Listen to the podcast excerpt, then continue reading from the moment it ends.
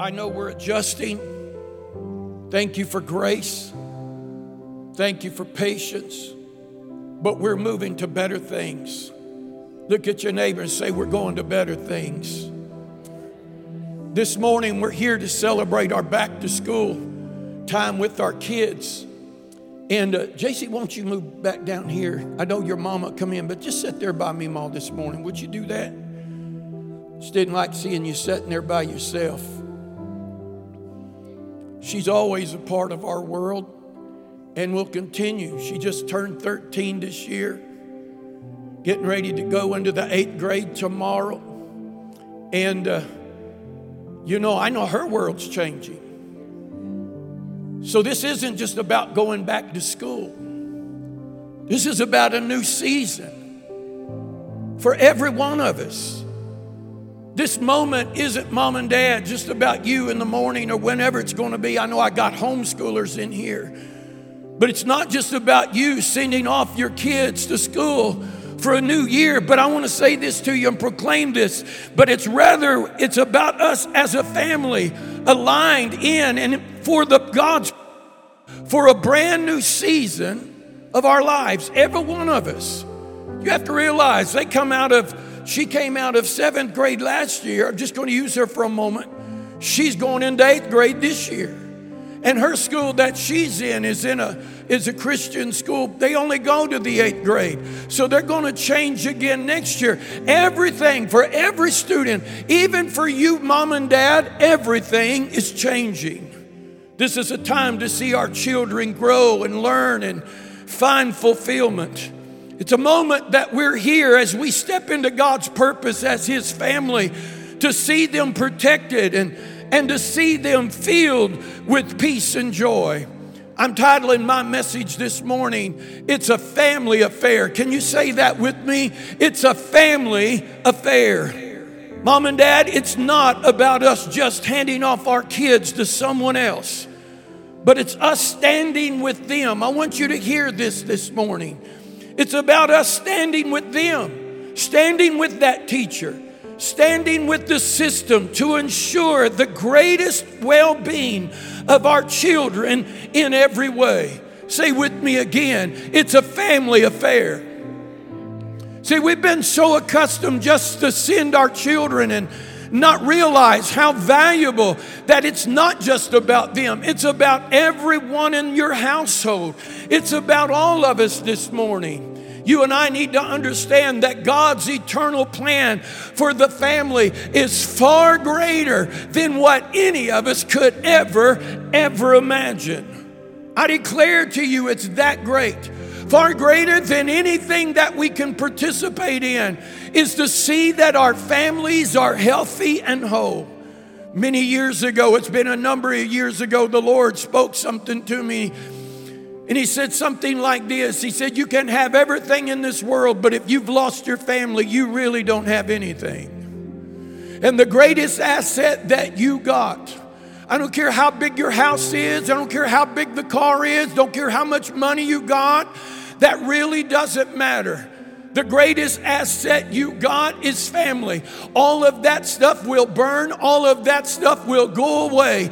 But the one thing that will stand and should stand for eternity is that it is your family from this moment till we enter into the heavenlies with our Lord, that our Father, that our children will be standing with us. My grandson's helping me over there. He's laughing at me this morning family unit. I'm going to preach different, so just let me follow along like I've got to do it, all right? I'm not used to preaching in jeans. This is weird. It really is. I don't know why it just feels weird. The family unit is the first institution formed in the Bible. Do you realize that it wasn't the church? It wasn't the government. It was the family. And the family was the government.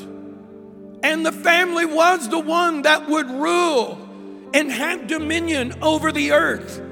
In Genesis chapter 1, verse 26, after everything was made on the evening of the sixth day, God said, Let us make man in our image and after our likeness, according to our likeness, and let them have dominion.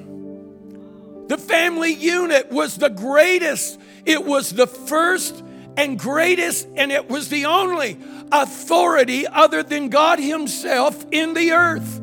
And God gave the earth to mankind, He gave it to family. Matter of fact, it was so important that in your Bible, which broke up into an Old Testament and New Testament, there's 400 years from the Old Testament to the, to the New Testament. That the last thing that he recorded in the Old Testament was this I will turn the heart of the father to the children, and the children back to the heart of the father. The first chapter of the book of Matthew, of the book of the first book of the New Testament, is, is the book of Matthew. And the first verse of the first chapter says something like this. Now, this is the genealogy of our Lord Jesus Christ. He started with family. Matter of fact, the first picture before a miracle has ever happened, before anything is ever done, it is the story of family. Notice how our Savior came. He didn't come opposite, He didn't come without the family. He was put right in the very middle of it. This is the book of genealogy of Jesus Christ, the son of David, the son of Abraham. It starts with a father and it starts with a mother and it starts with a child that is given unto them. Everybody say with me, it's a family affair. It's God's design that the family be the very means. I want you to listen to this. It's God's design. It has always been, and I believe it is forever to be. It's God's design that the family be the very means by which His presence and power on the earth would be revealed and established.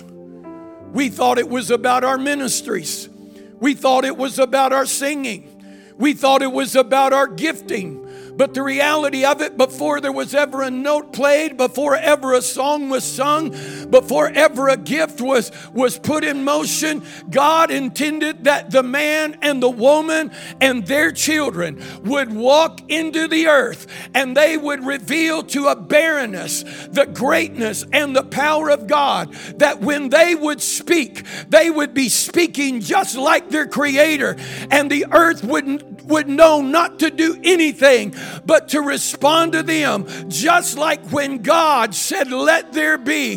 When Adam and Eve would walk upon the earth and their children, it was God's plan for them to say, Let there be. It was God's plan for them to take the seed that God had put into the earth and to put it into ground and not to see it go to ruin, not to see it die in the earth, but to see it bring forth and bud and bring the fruit that is worthy of the one that created it. The family should be the most powerful, protective force against sin and the strongest motivational force for godliness. We've put it into the hands of everything on this planet. But our greatest protection against sin is our family. And the strongest motivation to godliness is the family. It's actually the first government government established. I just declared that to you out of Genesis 1 verse 26. It wasn't Washington D.C. nor any other government. Think about this just for a moment. If everything in Washington right now changed to the way that you'd want it to be, I assure you that it cannot and would not stand Because the very thing, thank you, the very thing that this nation or that society is founded upon is not in the order of which God intended. Because God's family is really the very foundation of society. And everything is established upon that in the premise of Jesus Christ being the chief cornerstone. May I say to all of us that believe that this is the greatest hour to be on the planet, that this is the hour for the greatest revival. Could I, could maybe I put this thought in your mind that this revival is about a returning and restore and restoring the church and the family back to original intent, to God's dominion would be established in the earth once again. And all of that would happen the way God intended. And notice something how it does work. All that He would start and do from the very beginning would be through family and would be by a generational transfer. There's not a person in this room that's not important to the plan of God. Not a person in this room. We've got grandmas and grandpas, we've got aunts and uncles, and we've got moms and dads. Some of us have raised our children and we're doing our thing, or you're doing your thing. I should say it like that. And we've actually bought into a world system, and I'll share more about that in just a few moments. But everything that God intended to do through the earth, He would do it through a generational transfer. Notice there was only one Adam and one Eve. I want you to notice He created them male and female, and He blessed them and said, Be fruitful. The blessing to Abraham was sons and daughters. It was children, and children would be born, and then they would, would marry. They would enter into God's covenant relationship of marriage, and they would bring forth children and their children. You and I are a product. If you read through the genealogy, it would take us all the way back. I may be as strong. Any of you ever do one of those genealogy trees or surveys of, of where you come from? May I tell you where we all come from? We all go back to Adam. It may took us a while to get to where we are, but we all go back to Adam. You may be of a different uh, nationality in a sense. I know I've got African here, we've got Hispanics, we got Asian, we've got no doubt telling what's in the room, but the reality is we are truly, really supposed to be all brothers and sisters because we all go back to the very same root in the beginning, and that was Adam and Eve. Family is so important. Say again with me it's a family affair. Psalms 145 4 says, And one generation shall declare the works of God to another. One generation. God didn't say your teacher would do it. God said one generation. He meant the family unit will declare what is righteous, what is holy, what is good, what is pure, we declare that from one generation to another, and shall declare your mighty acts. In the book of Deuteronomy, chapter 6 and verse 4, he says this Hear, O Israel, the Lord your God, he is one. Next verse, please. You shall love the Lord your God with all your heart, with all your soul, and with all your strength. Go ahead. And these words which I command you today shall be in your heart. Next verse. You shall teach them diligently to your children and shall talk of them when you sit in your house, and when you walk by the way, and when you lie down, and when you rise up. He said, We will teach them. He said to Israel, I'm teaching you, and you'll teach your children. and they'll teach their children. It is a generational transfer. It is from one line to another. It's God's design. Everybody say it's a family affair. One of the first things that I believe that we have to get a right perspective on, we must first have God's view for our children. If we don't have it we're going to be in trouble. But we've got to have God's view for our children. Psalms 127, verse 3 through 4 says this Behold, children are a heritage from the Lord. The fruit of the womb is a reward. Notice some of those words. He said, Your children is heritage. He said, They're a reward to you. Going, going like arrows in the hand of a warrior, so are the children of one's youth. Next verse, please. Happy is the man who has his quiver full of them. One translation says something like this that our children are a gift from God. They are, everybody say this with me, they're a blessing. If you're sitting next to one of your children, why don't you look at them and say, hey, you're a blessing? Some of you didn't even say a word. I probably, Father, give them a miracle. Open their mouth right now. You're a blessing. One of the things that we've got to realize, I know that it's tough raising family. We've had them. There's, we're still raising them. We are and we will continue. My little mama, most of you, a lot, a lot, he's cracking me up. A lot of you know my little mama went to be with the Lord, and I don't know how many times that she would tell me, as she would lay on that nursing home bed, she'd say, Son, I don't care how big you boys get, you're always going to be my little boy. And she treated us that way. Diane would tell you that. When we would go to dinner, she would say, Son, what, what, is, what, he, what she had asked what Diane would want. She knows Diane loved roast and potatoes. And roast wasn't my most favorite meal. So, what mama would do, she'd fix something for me as well. So, we would have roast and potatoes, and mom would have some chicken because she's still raising us. Hello. What was theirs belonged to us. We took care. That's just how families, we have to realize. But there, I have to say, I love my kids. They're sitting in the room. And, and but I want to tell you, a couple of them were a challenge. I, I don't mean that in a crude way, but you, you know, y'all see I, I, didn't introduce this guy playing the guitar. This is my this is my son, and his wife Alexis was in the middle, just moved back here. This is Pastor Chad now. He's our executive pastor at the church, helping us move forward in what God is saying to us. But when he grew up, as he was growing as a little guy, he had a sensitivity disorder. We could walk in a grocery, and his senses would be so keen you know, if you'd go into Schnucks, I know it's there now, they have a fresh seafood thing in the back in the meat market. We would walk to the front. We wouldn't even get in the door. He would be saying, Dad, I can't go in there.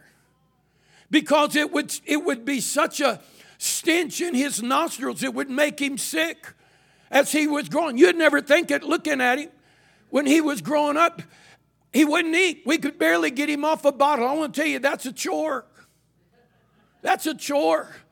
Man, we got him a diet. Hope you don't mind, Chad. I love you, buddy. I'll take you for chicken wings later. But we had a hard time getting him off of, off of formula. Matter of fact, it was concerning us.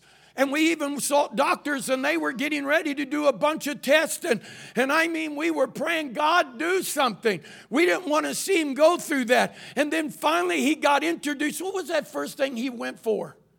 Was it pizza? Yeah, he basically had this big diet like, well, she's not in here, so I won't use her. Had this big diet. He liked french fries, he liked pizza chocolate chip cookies and Reese cups and apple juice. That's it. I mean, I should have bought stock in the Reese cup. I don't know how many of those boys I could buy. But then I'd buy the bag of Reese's, and this would be how it is. Dad, these are no good. Son, I just bought them. I just opened the whole bag. Dad, they're old and he wouldn't eat them. Am I not telling the truth? And if he'd see a french fry, he'd bite, he'd break the end of it off, of both ends, and eat all in the middle. I don't know what was up with the kid.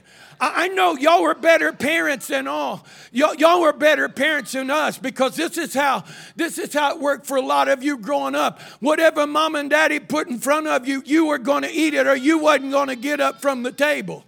How many can relate to what I just said? A lot of you in the room.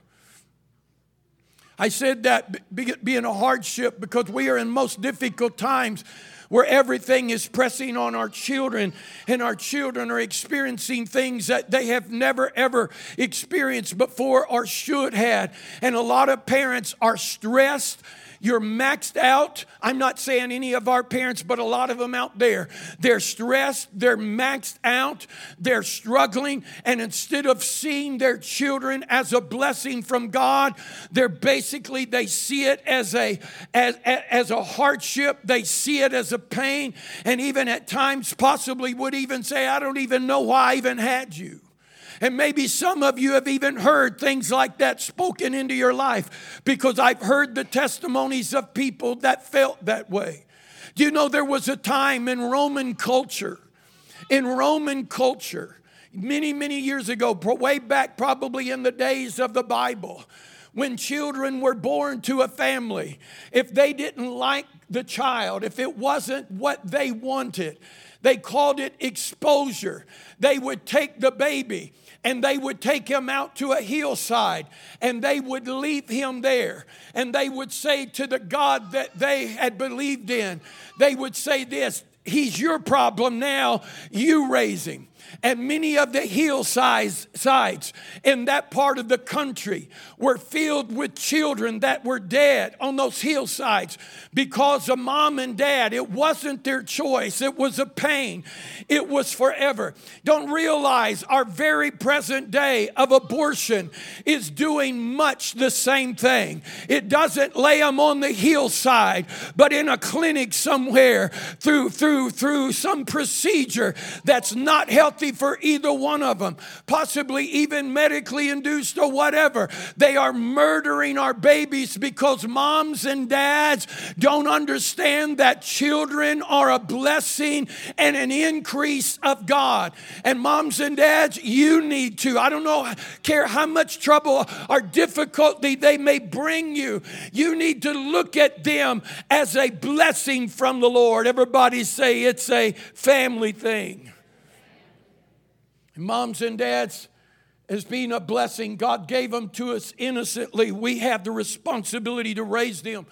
Josh and Kelsey, I want you to help me. Would y'all bring Michael and come uh, up this way? Larry, Mr. Larry, would you put a chair up here so she can just sit in that chair? This is just going to be simple. I'm not going to make you say a thing, but just hang on with me. Moms and dads, we have a responsibility to raise our children.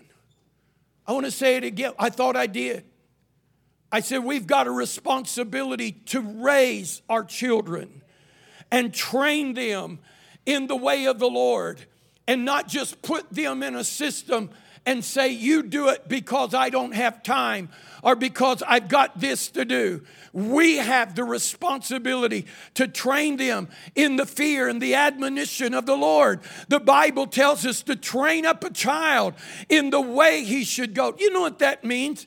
It literally means you got a responsibility that God gave you a gift from heaven that you're supposed to be finding the path for Him. What God's plan is, not what your will is. His dad is an engineer, he's an engineer. So I want a third generation engineer. It wouldn't be a bad thing if he was become an engineer. But the reality is, you better check with God because the plan of God is to instill what the Lord has said about his life to bring him forth. How do you think, for a moment, Jesus became Savior of the world? How do you think a baby became Savior of the world? Hang on, we're going to get out there in just a moment. I can see some of you guys bouncing and flipping and Ben and Pam will have the anointing oil ready for these older ones. It's going to get on the slide out there, all right? We want to pray for them. But how did this baby become a savior? The story's found.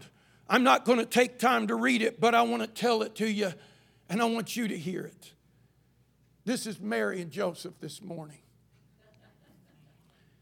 Starts out in the book of Matthew, chapter, eight, uh, chapter 1, verse 18, that there's a man by the name of Joseph who is engaged to a beautiful young virgin by the name of Mary. And according to custom, he no doubt has already paid the dowry to the young lady's parents, and he's gone off and he's preparing living quarters for his family. But while he's gone, an angel appears to Mary and said, Hey, highly favored of God, highly favored among women, you have found favor with God, and you're going to bring forth a son. Matter of fact, I want to read that part exactly right if I can. I didn't write those scriptures down, so give me just a moment to turn there. He said, The angel said, Do not be afraid, because you're going to conceive in your womb, and you're going to bring forth a son, and his name is going to be called Jesus. He will be great and will be called the Son of the Highest. And the Lord God will give him the throne of his father David. And the angel said unto her, or Mary said to the angel, How can this be, seeing I know not a man? And the angel said, the Holy Spirit will come upon you, and the power of the highest will overshadow you. Therefore, also that holy, that holy one who is born will be called the Son of God. Mary takes off to her cousin Elizabeth, and when she gets there, because Elizabeth is pregnant at being in old age and in a miraculous way as well.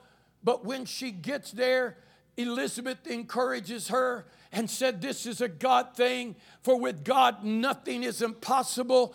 And Mary said, This, be it unto me according to your word. And the moment she said that, I believe at that moment she agreed. The moment she said, Be it unto me, she was pregnant. The Holy Spirit had overshadowed her. She was in agreement. Now we've got a problem, Houston. We've got a single young lady, a young virgin that's pregnant, and her spouse man is off building them a home, building them a place to dwell. And God appears to him an angel appears in a dream and said, Joseph, do not be afraid to take Mary to be your wife, for that which is conceived in her is of God. And you will call, for she will bring forth the Son, and you will call his name Jesus. So now, a miraculous thing happens with this baby. But notice he didn't just talk to Mary, he talked to both of them. Was it so that he would stay with Mary? Or was the family unit that strong to God that Jesus has to have that father in order to become everything he's supposed to be in this earth? Think about it for a moment. Because if that was you, think about that in your dating years.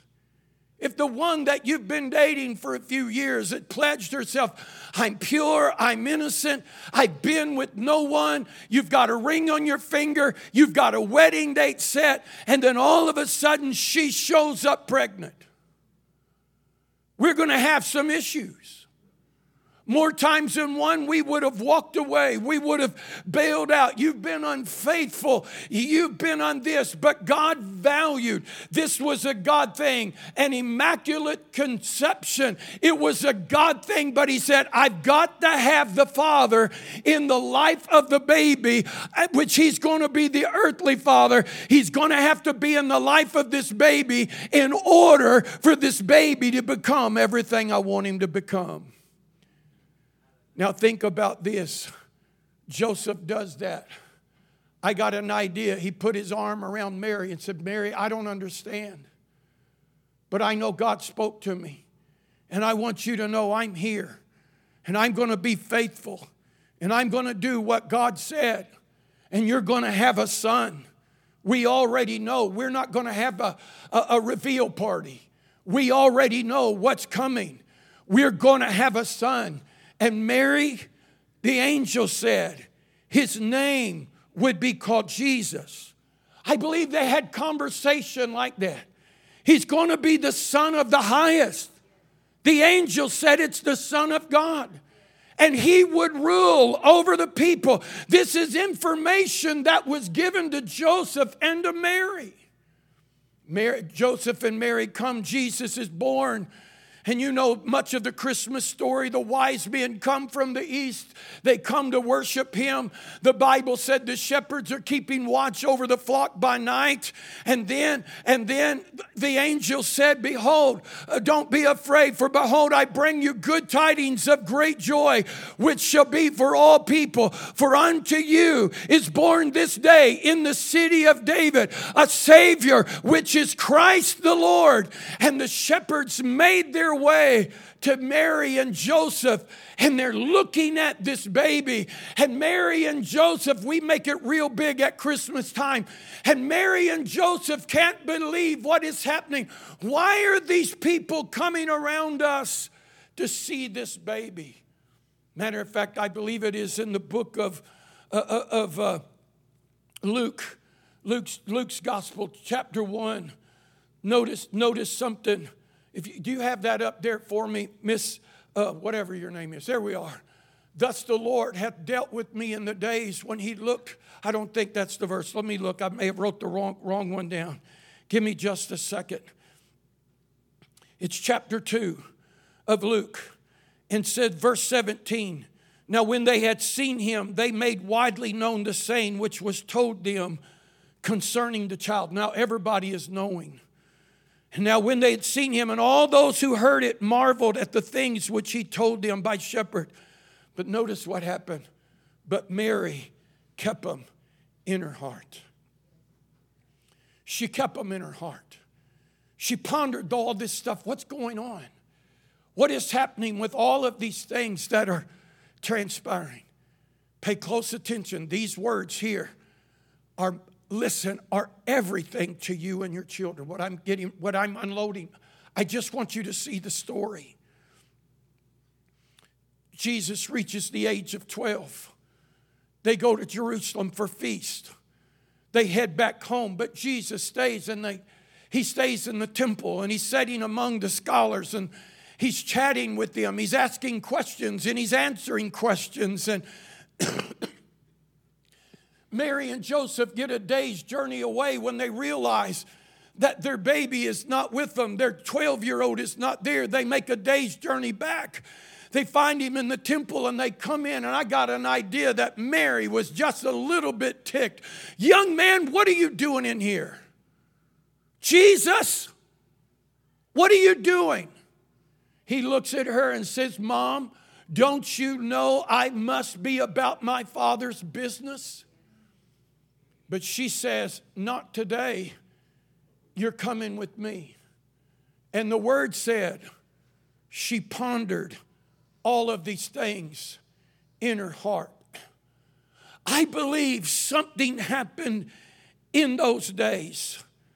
I believe there was something transpiring that Mary would do and Joseph as she would hold, like Kelsey is holding Michael. We're going to dedicate him next week. His grandpa- other grandparents will be here, and, or his only grandparents are going to be here. What am I thinking? That's not mine.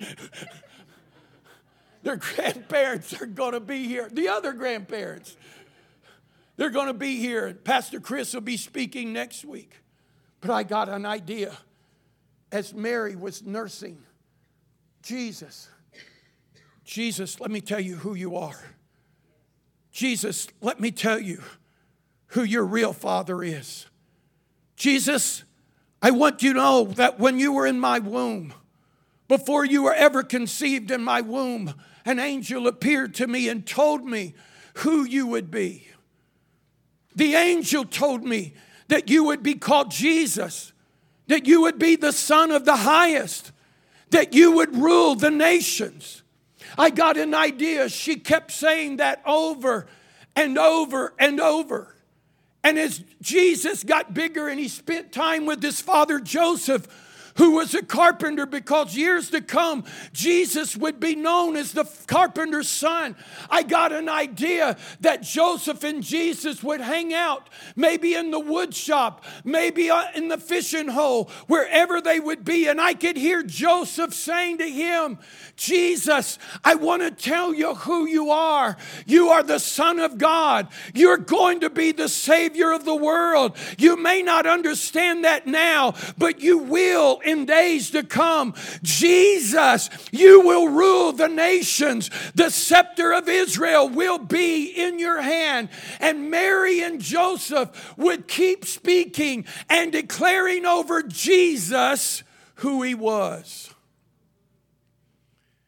Why do you think when Jesus reaches 30, he's baptized in the Jordan, the heavens open, the Father speaks and says, This is my beloved Son in whom I'm well pleased.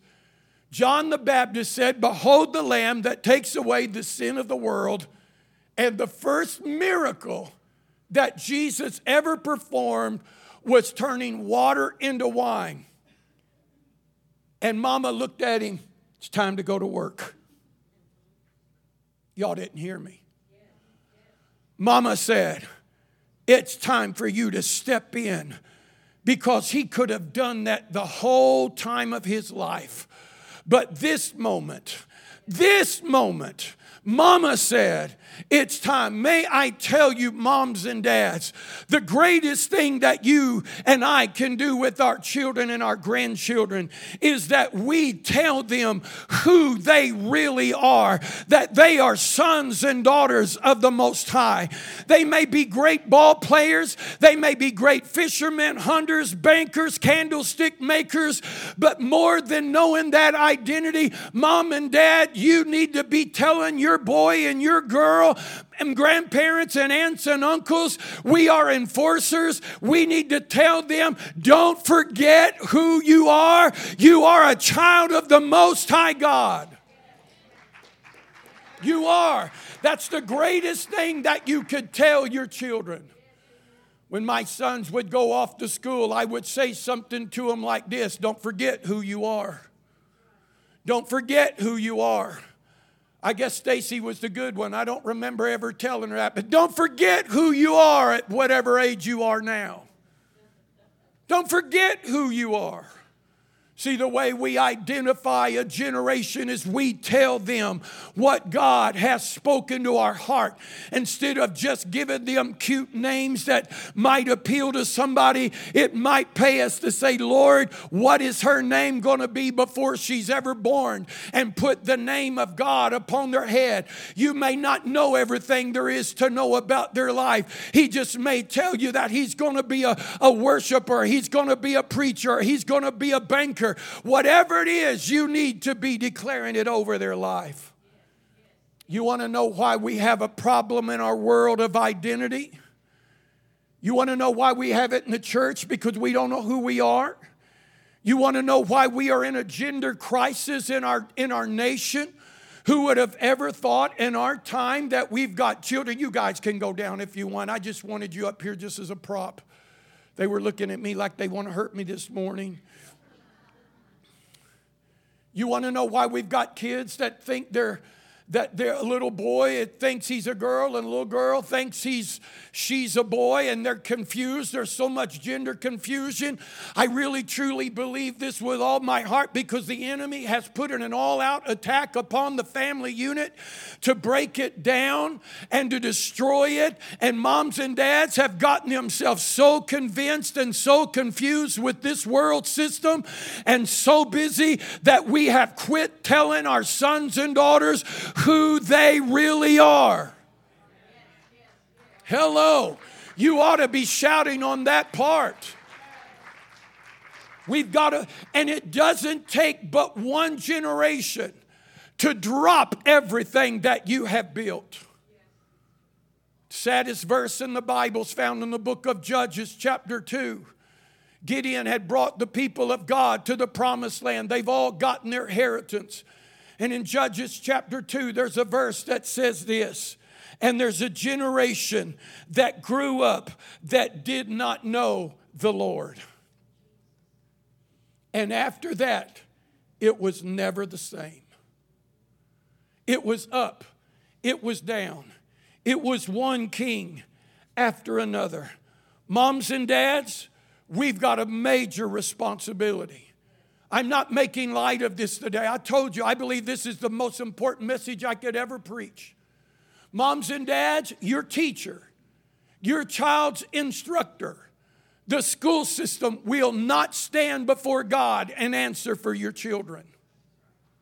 They will not be the ones that God will say, What about this and what about that? I believe God is saying, It's you, mom and dad. You're the one that I've given that child. I don't mean to put an untold pressure on you, but the responsibility is I'm not sending them to school by themselves if they are really, truly my responsibility. All right, let me land the jet. Come on back, Miss Crystal, would you? Remember, it's generational. What about us as grandparents? I think there's three fallacies that we, three lies of the present culture that we as grandparents got to get rid of. This is probably not true with any of you in this room. But there's a lot of grandparents and a lot of children are separated. One thing that I see as a pastor, I'm with families at their best and I'm with them at their worst. One of the saddest things is to see it when a patriarch dies is to see families fighting over what is left. And not only fighting over what is left, but won't even come into the room with each other. It's terrible. I think one reason, please, and I know I've got a lot of people here that have been divorced and remarried, so please don't be offended at me. You need to understand that divorce carries a far greater weight than just you separating from the one that you've been married to. I believe the reason God abhors divorce so bad is because what it does to the children in the divorce. Because it breaks the generational lines. It breaks what should have should have been carried on by righteous covenant dwelling. It breaks it. For time's sake, I won't go. You can read Psalms chapter 78. Oh, I didn't give you the three things that grandparents needed to lie. The first one is this. Here's a lie. You do not, you not, you need to do your own life outside of your family. Got news for you, it's a lie. It's not the truth. Here's the second thing Grandparents, we're not just playmates and babysitters. It's far heavier than that. We love keeping our children, our grandchildren. We love it. They're with us. They'd go with us all the time. We love it. Third, third thing is, you've raised your kids, you've worked hard. Now go spend it all on yourself. Well, you do need to enjoy what you've labored for. But you don't need to lose, leave sight of your family and walk away from them. Four things, grandparents, I believe we have responsibility for. Grandparents, we teach God is the source of morality. We teach that as grandparents. We have that responsibility. I never will forget when my dad passed. Something changed. I told my brothers I didn't know how to explain it. But I remember my grandfather, my dad's dad, John Robert Strong. We called him Pop.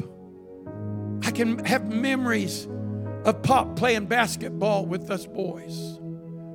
I have memories of Pop leading that old mule out on the farm, and when he'd need us to help him, he would holler, and when he'd want to put in something, an old harrow, I don't know what you called it, break up the clods. He had it, and he had it fixed where he needed some weight. And he'd call all of us grandkids, come out here and help me get on this thing. And that old mule, Kate, would go along the field and dust is just covering us up. And when he would get done, there was an old pond, Pop strip off naked and jump in, tell all of us to do the same. but I remember times that we sat around Pop and Grandma's house.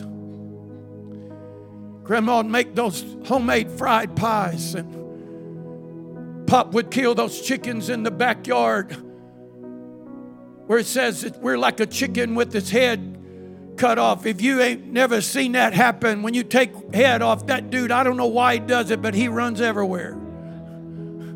Ben, I hope you could help me understand that. But my pop and my grandma, my pop and my grandma were godly people. And the last words that I would ever hear out of my grandma's mouth on the day that she would pass as I would go to her house to wait there to catch the bus because mom and daddy worked. She put her hands on my little fat cheeks as she was sitting in her chair with her Bible in her lap with the news on. And she looked at me and she said, Whatever you do, live for God. Gave me a kiss on the head and said, Go catch the bus. And that's the last time I would see and talk to my grandma.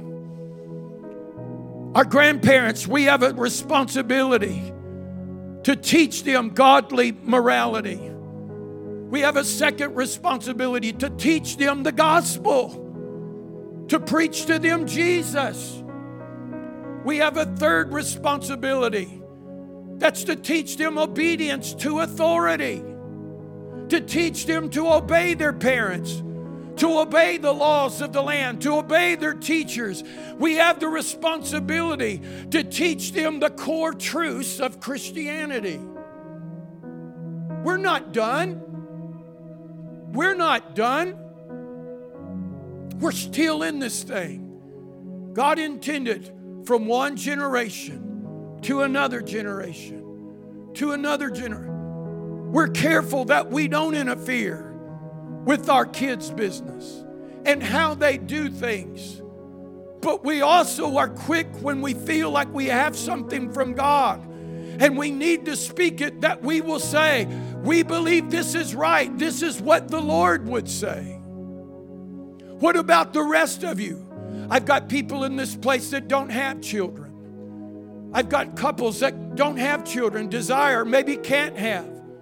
We don't condemn you. Please don't feel condemned because you don't. Many of you have family members, you have nieces and nephews, you've got brothers and sisters. The rest of us in this place, we add our faith, we add our agreement, we carry on some of these very same things to the family. This thing is a family affair, and we can't let it go. Some of you have had to raise, some of you grandparents have had to raise grandchildren. Pastor friend recently posted a pastor, my 14 year old daughter, just announced to us that she's pregnant. A pastor, I'm sure, oh no, what am I going to do? What are we going to do? How are we going to handle this? Nobody knows how you're going to handle it till it comes your way. And I could look at that. We could all look at it and say that was a mistake. That, that was a trick of the enemy. But the reality is, I believe every person in this room, you may have been born out of wedlock, but every person in this room, you're an increase of the Lord. You're an increase. You're a blessing. You're a blessing. I've got foster parents in this room. Thank God for you, foster parents. I don't know how you do it. It's, it's a choice. I thank the Lord for you. But you need to be telling those children how special, how wonderful, how great they really are, and that they are an increase from God, not a mistake. This is a family affair. Moms and dads, when they go back to school tomorrow, some of you will drop them off. But don't just drop them off and let them come back home. Maybe we need to get more involved into the school itself. Maybe we need to be going to the school meetings. Maybe we need to be having more meetings with the teachers not telling them how they ought to teach, but just saying, I'd like to know what is being instilled into my little Johnny. I'd like to know we need to be involved. It's a family affair. I said it earlier. God intended for the family to have dominion over the earth. But we've put it into the hands of somebody else. In actuality, the church, sometimes the reason the church doesn't function the way it's supposed to is because we haven't seen the aspect that we're the family of God. And we don't know how to even care for one another and how to nurture one another. So I leave that with you this morning. I deposited into you what I felt like the Lord give me for this day.